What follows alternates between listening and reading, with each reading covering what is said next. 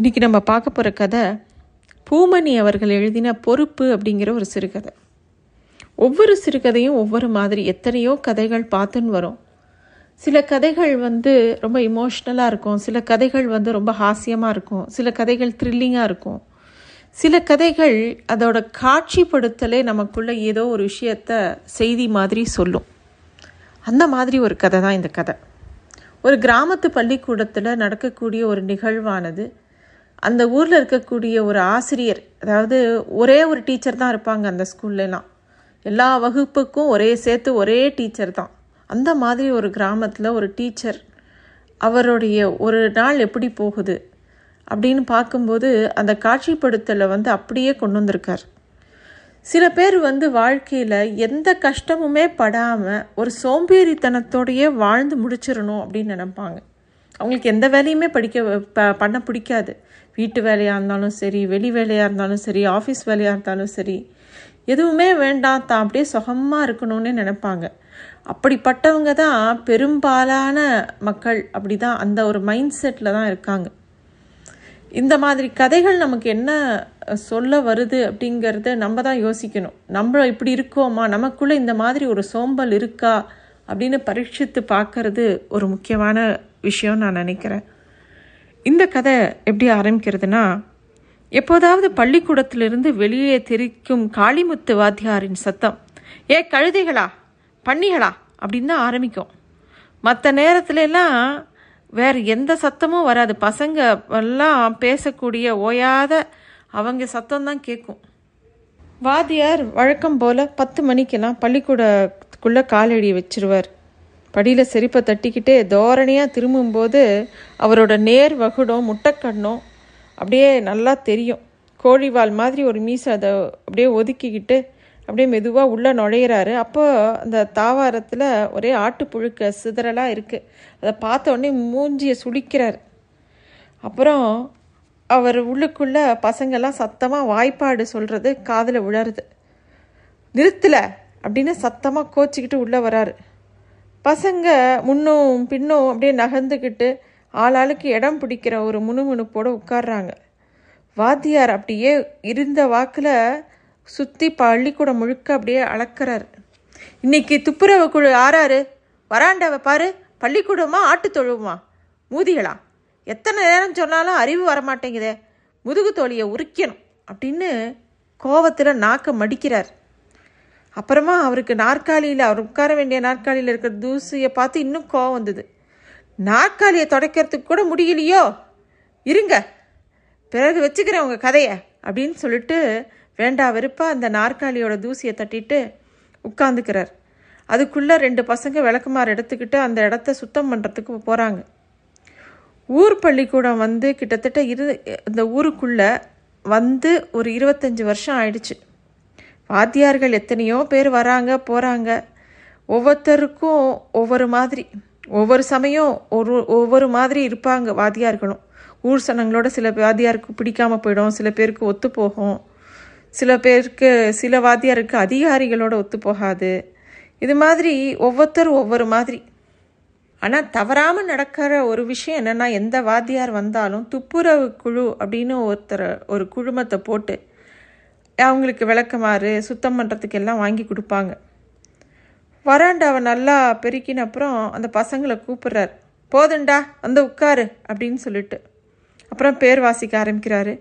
வகுப்பு வாரியாக வாசித்து முடித்த முடித்த உடனே நிமிந்து ஒரு பார்வை பார்க்குறாரு. ஒரு பையனை. ஏலே தலையில் எண்ணெய் தேய்ச்ச என்னல? குரங்கு குட்டிமாய் வந்திருக்க? அப்படின்னு அந்த மூணாவது வயசு பையனை மூணாம் கிளாஸ் பையனை பார்த்து கேட்குறாரு எண்ணெய் இல்லை சார் அப்படிங்கிறான் அவன். மண்ணாங்கட்டி எண்ணெய் இல்லைன்னா கடையில் போய் வாங்கணும் அப்படிங்கிறாரு. துட்டு இல்லைன்னு எங்கள் அம்மா சொன்னா சார் அப்படின்னு அந்த பையன் திருப்பியும் சொல்கிறான் பிறகு எதுக்குல பள்ளிக்கூடத்துக்கு வர? பேசாமல் எருமை கண்ணுக்கு பின்னால் போக வேண்டிதானே? இவங்க படித்து பெரிய கலெக்டர் உத்தியோகத்துக்கு போராட போகிறானாக்கும் அப்படின்னு கோவப்படுறார். நாளேருந்து உங்கள் அப்பனுக்கு பின்னால் காட்டுக்கு போய் தொலை உட்கார்ல அப்படின்னு சொல்லிட்டு அதுக்கு மேலே அவருக்கு பேச வரல. அவருக்கு அப்படியே பேசாமல் படுத்துக்கிட்டா போதும்னு இருக்குது அந்த பள்ளிக்கூடத்தில் ஒரு காலத்தில் படித்தவங்கெல்லாம் வெள்ளங்காட்டியும் சாயங்காலமும் மாடுகளை மேய்ச்சிக்கிட்டு மம்பட்டியோ எதையோ தூக்கிக்கிட்டு முன்பக்கமாகவோ கடந்து போவாங்க. பள்ளிக்கூடத்து நாற்காலியில் அப்படியே தலை நிமிந்து அவங்க பார்க்கறதே ரொம்ப அபூர்வம். அந்த பள்ளிக்கூடத்திலே அவர் ஒத்தர் தான் வாத்தியார். ஏ ஒன்றாம் வகுப்பு ஆனா அவனா எழுது. ஏ மூணாங்காரன் வாய்ப்பாடு எழுது. நாலு அஞ்சு. சரித்திரம் படி ரெண்டாம் வகுப்பு. இங்கே வந்து பாட்டு பாடு அப்படின்னு எல்லாருக்கும் ஒரு வேலை கொடுத்துருவார்.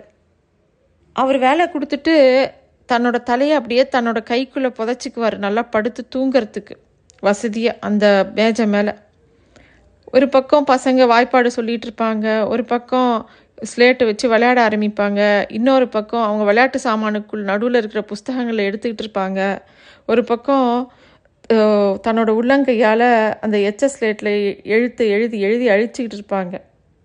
கொஞ்ச நேரத்தில் சரித்திர தலைவர்கள்லாம் அநேக நாகுகளை தாண்டி ஓடிட்டு இருப்பாங்க.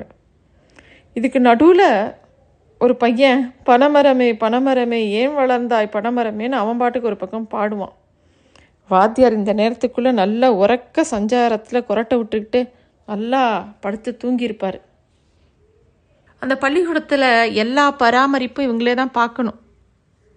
பசங்க வந்து பெஞ்சுகள்லாம் நல்லா கழுவிட்டு வாசலில் தூக்கி சாத்தி வைப்பாங்க. அப்போது அங்கே இருக்கிற அந்த சிமெண்ட்டு கீழே தரையெல்லாம் அங்கங்கே பேந்து குண்டும் குழியுமாக இருக்கும். பெருக்குமாரை வச்சு நல்லா தூருடா. அஞ்சாறு பேர் போய் வாளியில் தண்ணி சுமந்துட்டு வா. பெஞ்சுகளை நல்லா கழுவணும் அப்படின்னு வாத்தியார் ஒரு பக்கமாக நின்றுக்கிட்டு எல்லாருக்கிட்டேயும் வேலை வாங்குவார். பசங்க பெருக்கி தள்ளினவுடனே உள்ளே போய் ஒரு பார்வை பார்க்குறாரு அங்கங்கே பள்ளங்கள் இருந்தது. அதை பார்த்து இதெல்லாம் சரியாக மூடினா தான் சரிப்படும் அவருக்கு அப்படின்னு அவருக்கு தோணுச்சு. எல்லா பெஞ்சையும் நல்லா கழுவு காய வச்சதும் தூக்கியாந்து போடணும். என்ன? அப்படின்னு சொல்லிட்டு அப்படியே போர்டை பார்க்குறாரு போர்டு கூட வெள்ளை தட்டியிருந்த மாதிரி இருந்தது. கருப்பாக்கணும்னு நினைக்கிறாரு. ஒருத்தன் போய் எங்கேயாச்சும் கறி சம்பாரிச்சிட்டு வா. போர்டில் தேக்கணும் அதுக்கு முன்னே ஒருத்தன் ஊமத்தன் இலையை பிடுங்கிட்டு வந்துரு அப்படின்னு சொல்லிட்டு என்னெல்லாம் வேலை செய்யணுமோ அதெல்லாம் பார்த்துக்கிட்டே வரார். அங்கங்கே ரொம்ப ஒரே ஒட்டடையாக இருக்குது ச்சே இதை இன்னொரு நாள் பார்த்துக்கலாம். வருஷத்தில் எத்தனையோ கொண்டாட்டம் தான் வருது அப்படின்னு அவருக்கு தோணுது. அவர் வந்த இந்த அஞ்சாறு வருஷத்தில் ஏகப்பட்ட கொண்டாட்டங்களை அவர் பார்த்துட்டார். அவரோட சர்வீசஸில் எத்தனையோ கொண்டாட்டங்களை அவர் பண்ணியிருக்காரு. ஆனால் இப்படி முக்கியமான சந்தர்ப்பங்களில் தான் பள்ளிக்கூடத்தில் தூசி தட்டி சரி பண்ண முடியும். சரஸ்வதி பூஜை இதை விட ஏக தடபுடலாக நடக்கும். அத்தனை பிள்ளைகள்கிட்டையும் காசு வசூலித்து பக்குவமாக சுண்டல் பண்ணி எல்லாருக்கும் கொடுப்பாரு. நாற்காலி மேலே சரஸ்வதி படம் சாஞ்சிருக்கும். எல்லாரோட பையும் கீழே இருக்கும் புஸ்தக பையும். அவரோட வீட்டுக்கு அம்மா நல்லா கணக்காக சுண்டல் கொடுத்து அனுப்புவாங்க. அந்த சுண்டல் கொடுக்குற அன்னைக்கு அவங்க வீட்டில் இருக்கிற நாலு பேரும் வந்துடுவாங்க அப்புறமா அவர் சரஸ்வதி பாட்டெல்லாம் சொல்லித் தருவார். படிப்பு நல்லா வரணும்னு வேண்டிக்க சொல்லுவார். எல்லாரும் கண்ணை மூடி சாமி கும்பிடுங்க அப்படிம்பாரு. ரெண்டு மூணு நாள் பைக்கட்டைகள்லாம் அங்கேயே பள்ளிக்கூடத்துலேயே இருக்கும். சரஸ்வதி பூஜைக்கு அப்புறம் கூட பசங்களுக்குள்ளே தகராறு ஓடிக்கிட்டே இருக்கும். இதுகளோட நமக்கு மண்டையடி தான் அப்படின்னு அவருக்கு ஒரு எரிச்சலாக இருக்கும். ஆனால் இதெல்லாம் அவரெல்லாம் தொ தொடர்ந்து சொல்லிக்கிட்டே தான் இருப்பார் ஒழிய அவருக்கு பெருசாக வெறுப்பெல்லாம் தட்டாது. ஏன்னா இத்தனை வருஷ காலம் அந்த பசங்களோடே இருந்து இருந்து அப்படியே பழகி போயிடுச்சு. அதுவே அவருக்கு ஒரு அழுத்தாத சுகமாக இருந்தது. சரி இதை விட்டுட்டு வீட்டுக்கு போனால் நிம்மதியாக இருக்கலான்னா பள்ளிக்கூடத்துலையாவது கொஞ்சம் நல்லா தூங்க முடியும். மதியம் பசங்க தண்ணீர் கொண்டு வந்து கொடுத்து முகம் கழுவ சொல்லுவாங்க. அவருக்கு மணி சத்தம் கேட்கும் எல்லாம் நடக்கும். வீட்டில் அந்த சங்காத்தம்லாம் ஆகவே ஆகாது. மாட்டுக்கு தண்ணி காட்டணும் குளம் கூட்டணும் காட்டுக்கு போகணும் ஏதாவது வேலை இருக்கும். என்னதான் சம்பளக்காரன் வேலை செஞ்சாலும் சொந்த ஆள் கவனிக்கிற மாதிரி இருக்குமா அப்படின்னு எப்போ பாரு இவருக்கு ஏதாவது வேலை வந்துக்கிட்டே இருக்கும். சரி மதியம் சாப்பிட்டுட்டு கொஞ்ச நேரம் கண்ணா சரலான்னா அப்போ கூட அவங்க சம்சாரம் விட்டுறது கிடையாது. என்ன உறக்கம் பகல்ல? கொட்டாரத்தில் ரெண்டு முள்ளு க- கிடக்குது. அதை சரி பண்ணி கொடுங்க. விறகு கொஞ்சம் கூட இல்லை அப்படின்னு ஏதாவது சொல்லிக்கிட்டே இருப்பான் இவருக்கு லீவே பிடிக்காது. ஏன்னா பள்ளிக்கூட நாளுக்கும் லீவுக்கும் பெருசாக வித்தியாசம் இல்லாத மாதிரி இவருக்கு தோணும். பள்ளிக்கூடத்தில் என்ன பசங்க போடுற சண்டை அது கூட அவருக்கு பழகி போச்சு. லேஸில் ஒடுக்கிடுவார். அவங்க என்ன பெருசாக சண்டை போட போகிறாங்க அந்த பசங்கள்லாம்?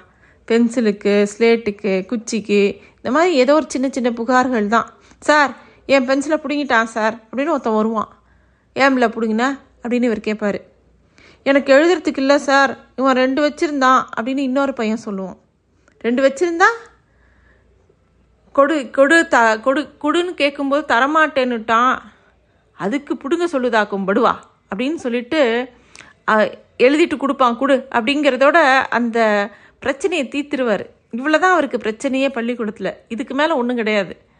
அவர் பள்ளிக்கூடத்துக்கு வந்த புதுசில் ஊர் சனங்கள்கிட்டலாம் ஒரு வார்த்தை சொன்னார் சுதாரிப்பா பிள்ளைகளை பற்றி நீங்கள் கவலைப்பட வேணாம். நானாச்சு அதுகளை கவனிச்சுக்கிறதாச்சு. இதுக்கு முந்தி இருந்த வாத்தியாரெல்லாம் எப்படியோ எனக்கு தெரியாது. என்னை பற்றி நான் இருந்த இடத்துல கேளுங்க சொல்லுவாங்க அப்படின்னு சொல்லிட்டு அவர் சொல்லி வச்சுட்டு அதுலேருந்து அவர் ஸ்கூல் அப்படியே இருந்துட்டார் பள்ளிக்கூடம்னே. அவர் வந்தது ஒரு கிழக்கு முப்பது மைல் தொலைவில் இருந்து வந்தவர் வந்ததுக்கப்புறம் இந்த ஊருக்கு வந்ததுக்கப்புறம் அவருக்கு ஒரு குழந்தை பிறந்தது பெண் குழந்தை. ரெண்டு குறுக்கம் தோட்டம் வாங்கினார் வீடு கட்டினாரு. ஊரை தன்னோட சொந்தமாக்கிக்கிட்டார். ஊர்க்காரங்கள்லாம் பள்ளிக்கூட சங்கதிக்குள்ளே தலையிடுறதே கிடையாது. வாத்தியாரை மாற்றக்கூடாது அப்படின்னு எழுதின மழுக்களில் அவங்க கைரேகை பதிச்சதோடு சரி. வாத்தியார் வந்து திருப்பியும் பசங்க வேலை பண்ணுறத அப்படியே பார்த்துக்கிட்டே இருந்தார். எல்லா பக்கமும் சுற்றி சுற்றி பார்க்குறாரு. எல்லாம் சரியாக இருக்கான்னு பார்க்குறாரு. அங்கங்கே குப்பை மேடெல்லாம் இருந்தது. அது மட்டும் இல்லாமல் ஒரு பக்கம் பார்க்குற கிணத்துக்கும் பள்ளிக்கூடத்துக்கும் கொஞ்சம் தூரம் இருந்தது. கிணத்துலேருந்து பசங்க தண்ணி எடுத்துகிட்டு எடுத்துகிட்டு வந்து அந்த ஸ்கூலை பள்ளிக்கூடத்தை சரி பண்ணுறதுக்காக கழுவி விடுறதுக்காக எடுத்துகிட்டு வந்தாங்க. ரொம்ப பிள்ளைகளை சேர்த்தா இன்னும் ஒரு வாத்தியார் போடலான்னு தகவல் வந்து ரொம்ப நாள் ஆச்சு. அதுக்கப்புறமும் இவர் ஒருத்தர் தான் இருக்கார் அந்த பள்ளிக்கூடத்தில். அவருக்கு என்னமோ ஹெட் மாஸ்டர் கடியில் உட்காந்து வேலை பார்க்கறதுங்கிறது அவ்வளோவா பிடிக்கலை. மதிய உணவு திட்டம்லாம் வந்தது. பிள்ளைகளும் மதியம் வரைக்கும் கணிசமாக வந்தாங்க. பெரிய பசங்க நாலஞ்சு பேர் பள்ளிக்கூடத்துலேயே ஒரு தட்டு மறைவில் மக்காச்சோள மாவுக்குன்றத வாத்தியார் மேல் பார்வை பார்ப்பாரு. மற்ற பிள்ளைகளும் அதை எதிர்பார்த்து இருப்பாங்க மதியம் தட்டுகள்லாம் அவசரமாக வரிசைக்கு வரும். எல்லாருக்கும் சாப்பாடு கிடைக்கும். அவங்க பள்ளிக்கூடம் அப்படியே நிறைஞ்சிருக்கிற மாதிரி தெரியும். சாப்பாடு முடிஞ்சோடனே மறுபடியும் அந்த தட்டுகள் நிரப்பி வாத்தியார் வீட்டுக்கும் போகும். வாத்தியாருக்கு லேசாக பசிச்சது. கிணத்து பக்கத்துலேருந்து வந்த பொடியங்கிட்ட வந்து எல்லாரும் சாயந்தரம் கொடிக்கு துட்டு கொண்டாந்துருங்க.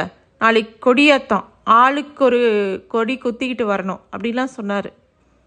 மறுநாள் நடக்க வேண்டிய விஷயங்கள்லாம் பற்றி யோசிக்கும்போது அவர் ஏற்ற வேண்டிய அந்த கொடி வரப்பொட்டிக்குள்ளே இருக்குது அப்படிங்கிறது மட்டும் அவருக்கு ஞாபகம் இருந்தது.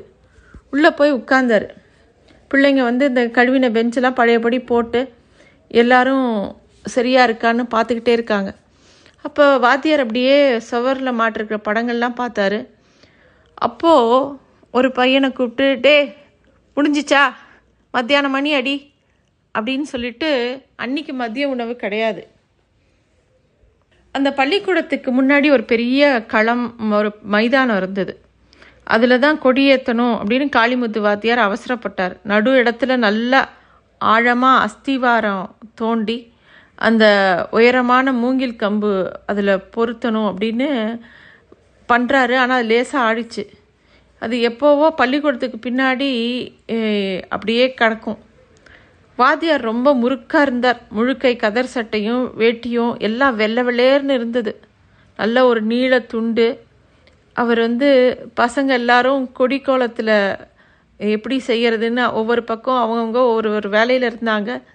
அவர் வந்து கொடியை தேடி பிடிச்சி குனியும் போது கி தன்னோட பெட் பெட்டிக்குள்ளேருந்து எதுவும் செதறக்கூடாதுன்னு ரொம்ப கவனமாக இருந்தார். பெட்டிக்குள்ளே கை விட்டுருந்தவர் திரும்பி ஒரு பையில முறைச்சார் உனக்கு கொடி இல்லையா? அப்படின்னு கேட்டார். அவன் மிரண்டு போயிட்டான். இல்லை சார் ஏம்ல? சொல்லு.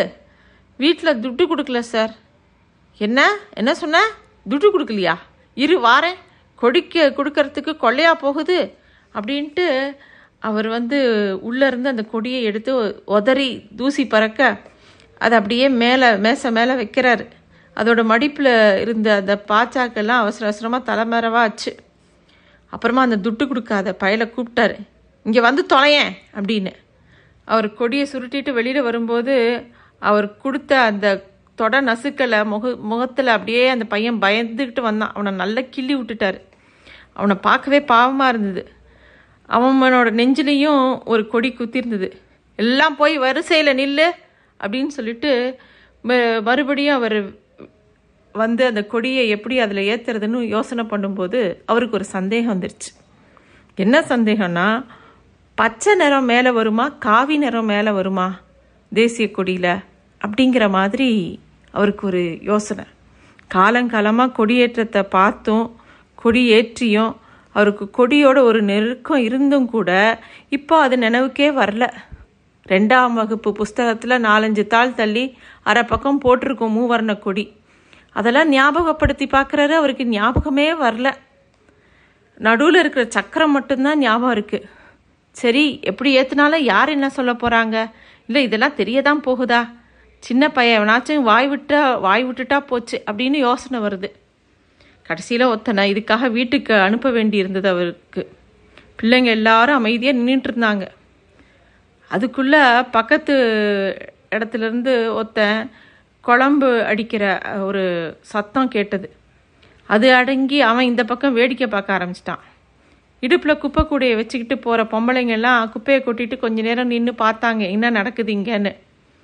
விடிய கருங்கால பிள்ளைகளை கட்டி வச்சு வாத்தியார் என்னமோ பண்ணுறாரு அப்படின்னு அவங்களுக்குள்ள பேசிக்கிறாங்க.